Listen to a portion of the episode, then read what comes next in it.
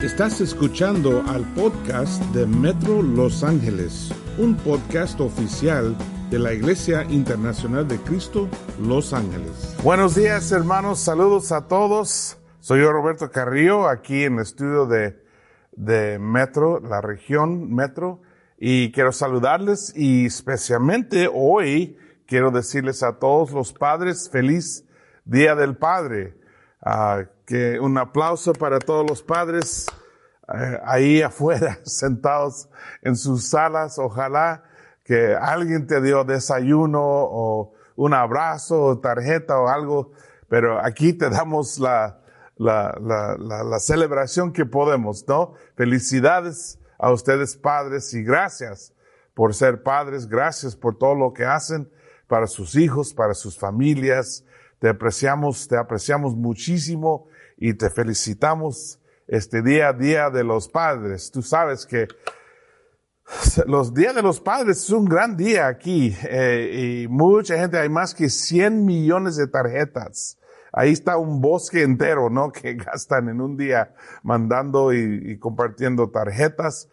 Hoy 80 millones de kilos de carne. 80 millones de kilos. Es un día de mucha celebración, mucha alegría para los padres, no tanto para las vacas, para las vacas.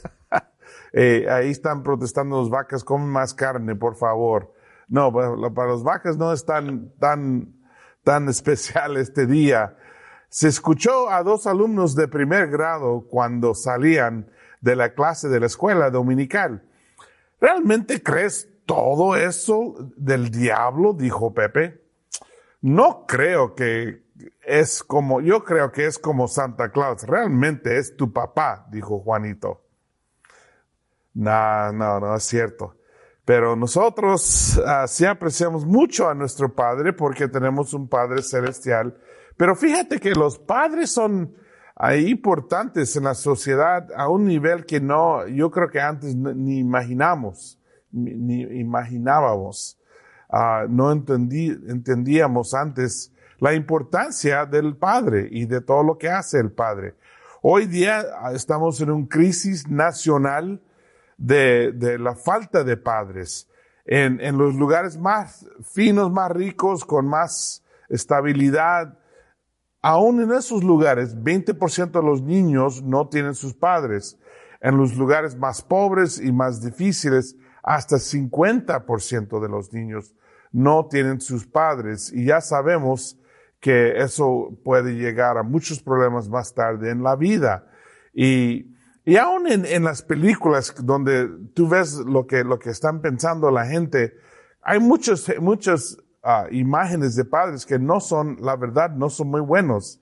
Tú ves ahí a muchos de los padres que, que uh, salían en los televisores y casi siempre los niños tienen que salvar al padre, porque el padre no está bien o no está, no es inteligente o, y la verdad Hollywood ha hecho una imagen más, bastante mal de los padres. Aún los grandes héroes, si tú ves los héroes, ¿cuántos de ellos tenían problemas con su padre? De los grandes héroes, esta cantidad. Casi todos. Y la, verdad, hay tres que no puse porque no conozco nada de ellos. Pero es muy posible que también tenían problemas con sus padres. Si tú ves los héroes de las películas de que acaban de salir, ¿cuántos de ellos tienen problemas grandes con los padres? Mira, cuántas personas. Y otra vez, solo no marco las dos chicas porque no conozco su historia, pero es muy posible que también ellos tenían problemas con los padres. Los padres son muy importantes en, la vida de uno y aún especialmente si uno no tiene su padre físico aquí en el mundo, dice en Salmo 2, versículo 7, voy a anunciar la decisión del Señor. Él me ha dicho, ah, tú eres mi hijo y te he engendrado hoy. Es decir, que Dios nos como adoptó, ¿no? Dios nos adopta a los que no tienen padres aquí. En Salmo 68 dice, es padre de los huérfanos y defensor de las viudas. A mí me encanta eso de Dios, que Dios protege al inocente y a los vulnerables, que Dios siempre es consciente de ellos. Uh, para mí es muy especial porque La mitad de mi niñez, mi mamá era mamá soltera. Y yo recuerdo cuando ella trabajaba mucho, me cuidaba mi tía y, y toda la, la verdad, toda la familia ayudaba, ¿no? Todos vivíamos en una casa eh, compartiendo las fuerzas que tuvimos, pero, pero era difícil para mi mamá. Tenía, éramos dos niños y ella sola, madre sola, uh, trabajando dos trabajos y, y, haciendo mucho para ayudarnos. Y, y, y hay muchas madres que así viven sus vidas, ¿no? Dedicadas a sus hijos, trabajando mucho uh, y, y, y, demuestra mucho, pero lo, lo difícil en esos casos muchas veces es la falta de influencia del padre, porque en muchos casos de, de mamá soltera los padres no están involucrados. Por eso es tan importante en la iglesia que somos, que seamos una familia, no que los niños en la iglesia tienen muchos padres, o por lo menos muchos tíos, ¿no? Mucha influencia de otros hombres y de adultos. Y, y Dios mismo piensa en ellos y Él mismo dice, yo voy a ser padre para los huérfanos o para los, los, los inocentes, ¿no? En Salmo 103 dice, como un padre se compadece de sus hijos, así se compadece el Señor de los que le, teme, le temen. No, que Dios siempre es pendiente, consciente de lo que está pasando con los niños y que si estamos cuidando a los niños o no. Y así es Dios. Dios siempre está pensando en nosotros. Siempre ayudándonos, siempre sirviéndonos, siempre haciendo todo posible para nosotros y, dándonos oportunidades. Lo increíble de Dios es que así es Él. Él quería que tuviéramos esa clase de relación con Él donde podemos decir Abba, Padre. Abba significa Padre, pero no es, no es solamente Padre, es, más bien como decimos papi, ¿no? Que es, es, es un término cariñoso, de una manera de familia o uno que, que está en una relación íntima puede decir, estoy con mi papi, estoy con mi Padre Celestial. Lo dice en Romanos 8, Marcos 14, y Gálatas 4. Aquí lo tenemos. Marcos 14 dice, y decía Abba, Padre, para, para ti todas las cosas son posibles. Aperta de mi, de mi, de, aperta de mí esta copa, pero no sean lo que yo quiero, sino lo que tú quieres. No, el Jesús, eh, bueno, él era quien, nos enseñó a hablarle a Dios así, como nuestro Padre, pero como un Padre íntimo, un Padre que conocemos bien y que tenemos buena relación con Él. En Romanos 8, 15 dice, pues, no habéis re recibido un espíritu de esclavitud para volver otra vez al temor, sino que habéis recibido un espíritu de adopción como hijos, por el cual clamamos, Abba, Padre. Es decir, que somos como hijos adoptados somos los suyos, ahora estamos en su casa, ahora vivimos con Él, ahora Él nos llama hijo o mijo y nosotros llamamos a Él Abba o como papi, ¿no? Que Él nos invita a una relación. Es interesante porque la verdad no tenemos, no tenemos uh, muchas veces la confianza de cómo establecer una relación, ¿no? No sabemos. De hecho, cuando mi mamá se casó con mi padrastro, él, él, él llegó a ser un, un padre para mí y hizo un buen trabajo, me amó, me ayudó, me enseñó mucho, pero nunca me invitó a llamarle papi. Entonces, toda su vida yo lo llamé según su nombre, Dan, Daniel. Y toda mi vida lo llamé Daniel, nunca jamás lo llamé a, a papi. Aun cuando me adoptó, aún pasamos por, por los papeles legales para yo ser adoptado por él. Y seguíamos diciendo Daniel. Yo seguía diciendo Daniel. Y ahora lo veo ya que se murió, se falleció hace mucho tiempo. Y me, me lo pienso como algo triste que nunca lo llamé papi. No, aunque me adoptó, aunque me cuidó, me cuidaba, por, pero él nunca tenía las palabras para comunicar bien, ¿no? Y él no, nunca me dijo, hijo, tú me puedes llamar papi. Y como nunca me dio permiso, yo nunca tomé eso. Yo, pensé que eso era algo que él tenía que darme. Y, tristemente se, falleció y jamás llamé a nadie papi, ¿no? Aunque él era como un padre muy, muy ah, bueno en mi vida, en gran parte de mi vida.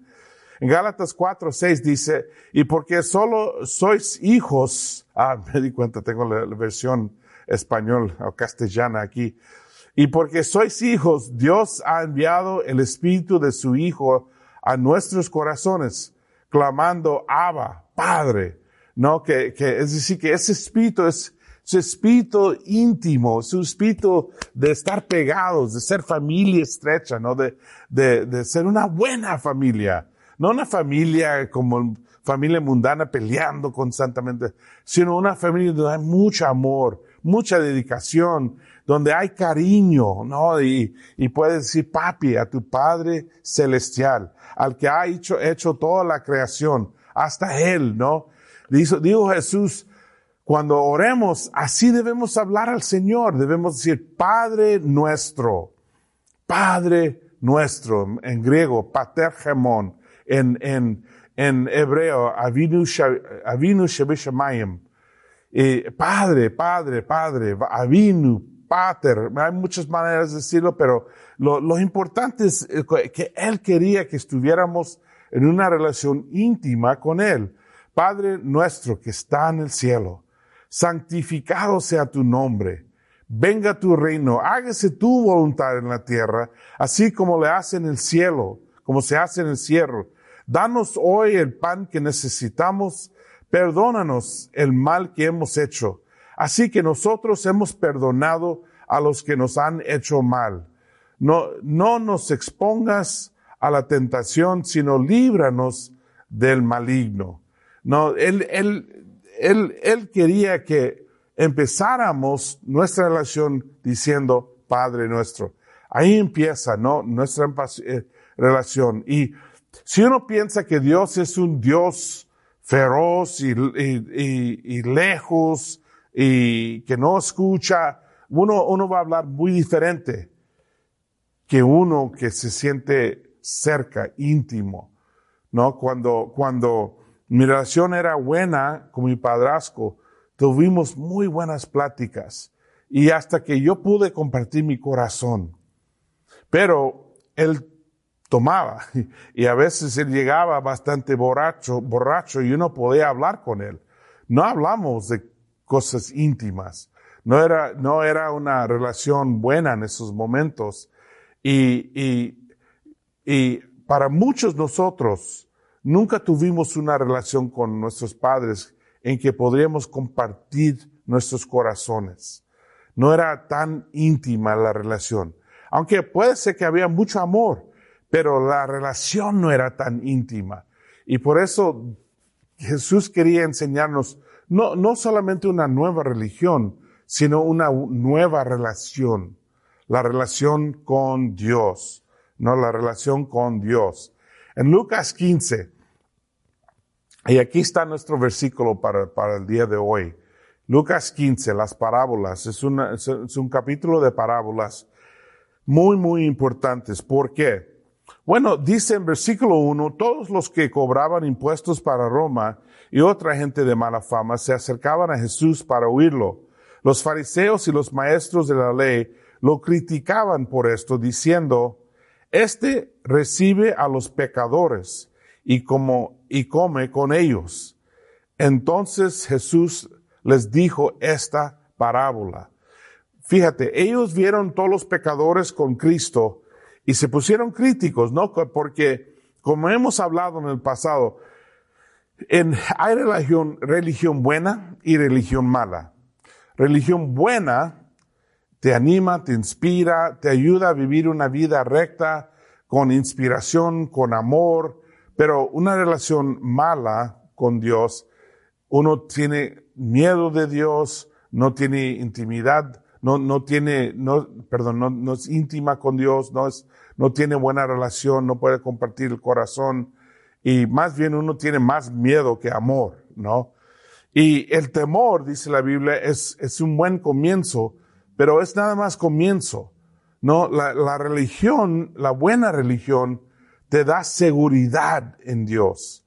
Te ayuda a entender que te ama, te quiere, te perdona Y, y claro, quiere que te arrepientes de tus pecados, pero te va a ayudar porque te ama y te quiere. Y Él está a su favor. Religión mala, Dios es enojado, es lejos, no tiene gracia, no tiene paciencia y nada más está aquí para condenar a todos. Eso era la religión de ellos. No, y mucha gente tiene esa religión. Es una religión de condenación, de juzgar al prójimo, de ser crítico, de ser regalista, de, de comparar unos fuerzas contra las debilidades de otros y, y, y, uno pensar que es mejor que los demás, ¿no? Eso es religión mala. Y obviamente ellos tenían eso. Entonces Jesús empieza a enseñarles lo que es religión buena. Y dice, entonces Jesús les, dio, les dijo esta parábola. ¿Quién de ustedes se tiene cien ovejas y pierde una de ellas? ¿No deja las otras noventa y nueve en el campo y ve en busca de, los, de la oveja perdida hasta encontrarla? Y cuando la encuentra, contento, la pone sobre sus hombros. Y al llegar a, casa, junta a sus amigos y vecinos y les dice, alégrense conmigo porque he porque ya encontré la oveja que se me había perdido. Y les digo que así también hay más alegría en el cielo por un pecador que se convierte que por 99 justos que no necesitan convertirse. Era una lección muy importante. Esta, esta sección lo llaman, lo llaman uh, el hijo pródigo, porque el último, la última historia es de un hijo que se cayó y en muchos problemas y regresa, ahorita lo vamos a leer, pero, pero la verdad es que esta sección está escrito para ayudarnos a conocer al, al, al Padre, ayudarnos a conocer al nuestro Señor y por qué Él es como Padre. Y en el primer punto nos da la historia de una persona que, que uno de sus cien ovejas se pierde, ¿no? Y, y la manera que está escrito es que la oveja se, se perdió. No es que el hombre perdió su oveja, la oveja se fue, ¿no? Y, y, y eso es lo que pasa a nosotros, que no nos damos cuenta de Jesús, no nos damos cuenta de Dios y nos alejamos y vivimos nuestra vida separados, aislados de Dios y en pecado, ¿no? Y Dios nos busca y el punto aquí es muy sencillo. No importa lo lejos vendré a ti. Te va a buscar. Puedes correr, pero, y puedes esconderte, pero Él te va a encontrar. Esto es la lección, esto es el punto aquí. Que Jesús siempre te está buscando a ti, buscando a ti, constantemente. ¿Por qué? Porque Dios quiere una buena relación contigo, quiere comunicación, quiere intimidad. Intimidad no sé si es la palabra, quiere ser íntimo estrecha la relación contigo. Quiere, quiere, quiere una relación donde tú puedes compartir tu corazón cuando te estás desanimado. Él te puede ayudar y dar fuerza. Cuando estás cansado, Él te puede dar poder. Eh, cuando, cuando estás desanimado, Él te puede animar. Cuando estás desilusionado, uh, decepcionado, Él te puede dar visión y esperanza de nuevo. Es la clase de relación que Él quiere con nosotros. Él lo busca, lo busca, lo busca, lo busca día tras día con nosotros. Entonces, es para nosotros estar ahí, ¿no? Que si tú tienes una cita con, con alguien especial y de esa persona está todo preparado, no quieres dejar la persona plantada ahí, ¿no? Estás ahí. Así es con Dios. Que Él nos busca. Él nos y, y, nada lo, da lo va a detener. Ni montañas, ni cerros, ni cuevas, ni, ni lugares difíciles. El punto aquí es sincero. Dios te busca porque Dios te quiere, ¿no? Y luego da la parábola de la mujer que encuentra su moneda. O bien, que, qué mujer que se, que, o bien, qué mujer que tiene diez monedas y pierde una de ellas, ¿Qué mujer que tiene diez monedas y pierde una de ellas no enciende una lámpara y barre la casa buscando con cuidado hasta encontrarla? Y cuando la encuentra, reúne a sus amigas y vecinas y les dice, alégrense conmigo porque ya encontré la moneda que había perdido. Les digo que así también hay alegría entre los ángeles de Dios por un pecador que se convierte, ¿no? Que, que a veces caemos en pecado y nos perdimos en ese pecado. ¿Y qué hace Dios? Nos busca, nos busca, nos busca hasta regresarnos a Él, hasta que nos puede regresar al punto. Y fíjate la alegría que tiene ella. Y dice que, que hay más alegría por una persona que se ha encontrado eh, con los ángeles que 100 personas que no necesitan, ¿no? O, eh, o lo dijo eso antes y ahora. Es decir, que, que tú cambiando tu vida, tú caminando con Dios, tú regresando a Él, tú dejando que Él te levanta, que Él te lleva a celebrar, celebrar con Él, eso es lo que Dios quiere. Eso es el punto aquí. Que a veces sí, sí, sí, nos caemos en pecado y nos perdimos. Pero Dios no te va a permitir salir porque Él te ama, Él te quiere, te va a seguir buscando.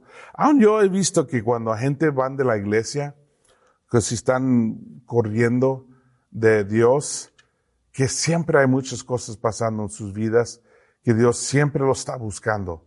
Siempre está poniendo cosas. Eso siempre es mi oración, ¿no? Que Dios trabaja en sus vidas para hacerles pensar en Él y ver que Él es tan bueno, ¿no? A veces no apreciamos lo que tenemos y no apreciamos el hecho de que Dios está buscándonos, que nos quiere tanto, que somos tan importantes. Aquí otra vez, ella busca, busca, busca, busca. ¿Por qué? Porque es prioridad. No hay nada más importante. Es prioridad. Significa que tú eres prioridad. Tú eres prioridad para Dios.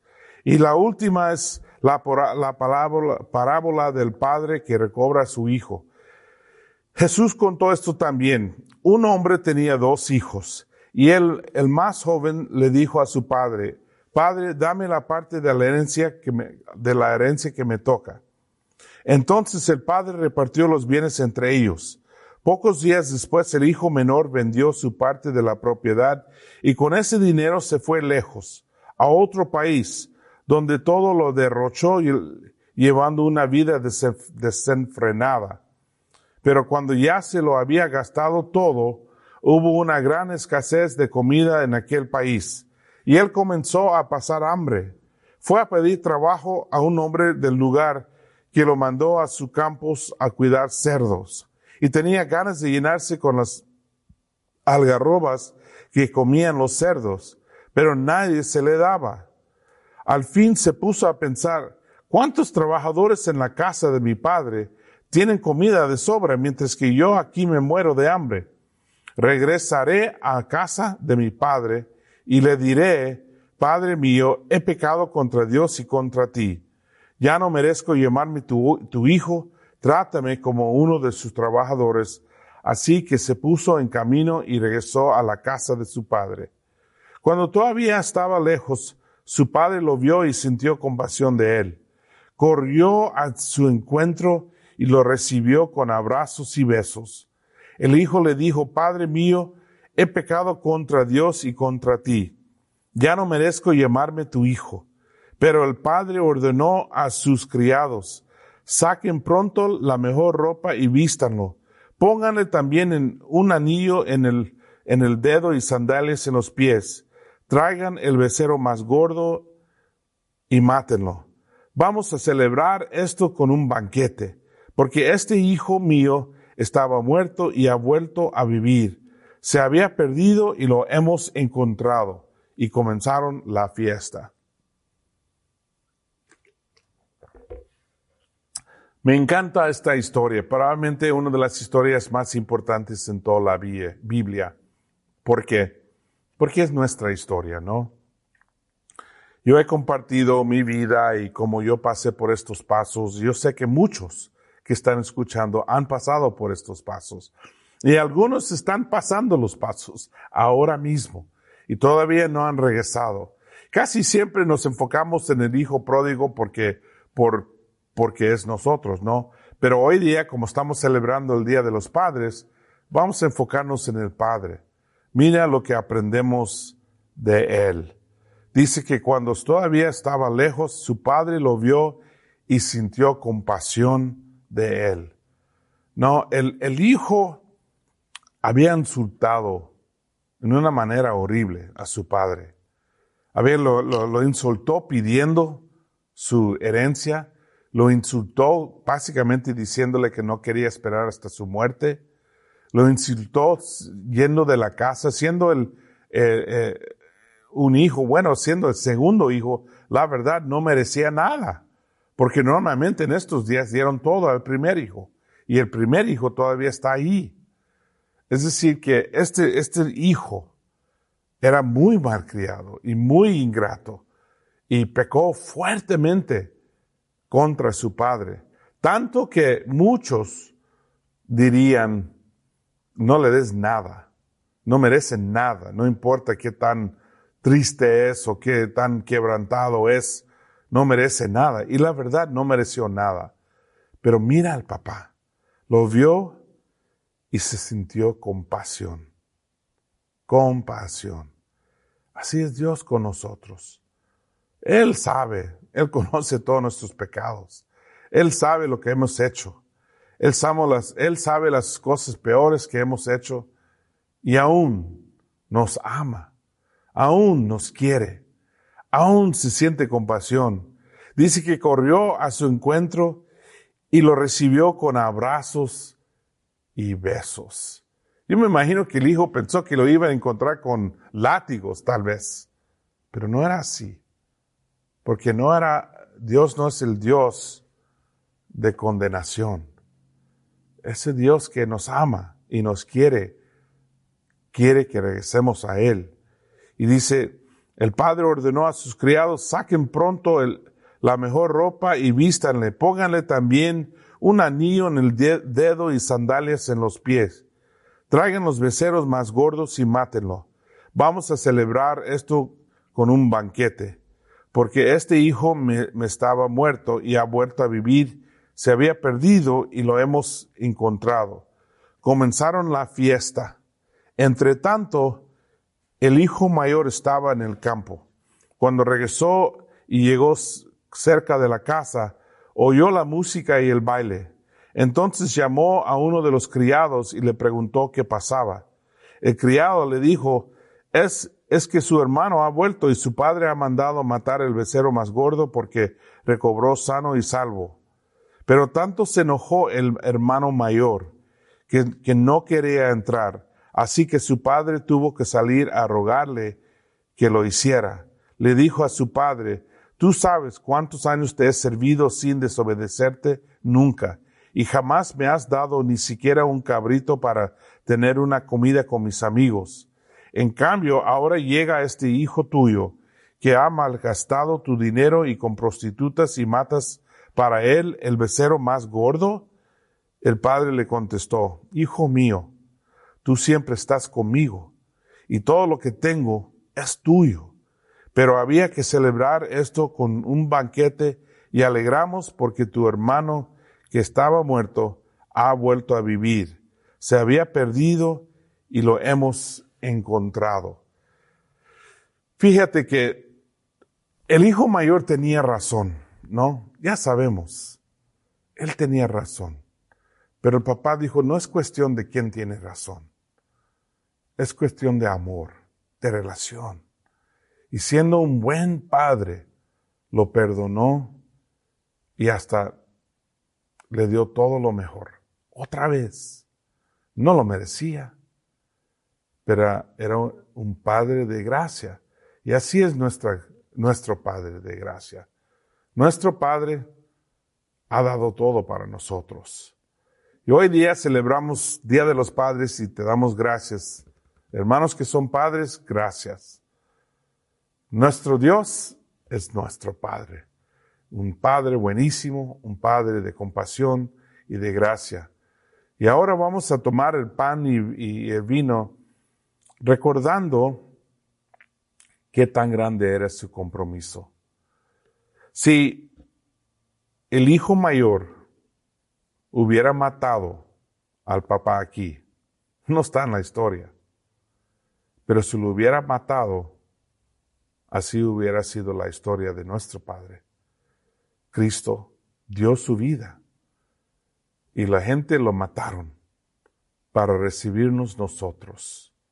Entregó todo. Entonces nosotros debemos entregarnos a Él. Oremos. Padre Santo, te damos gracias por lo que hemos recibido. Te damos gracias por el amor y la compasión que extiendes a cada uno de nosotros. Gracias, Padre, por ser un Dios tan bondadoso, tan paciente y por recibirnos cuando nos arrepentimos. Te damos gracias por todo esto y recordamos el pan y el vino que tomamos.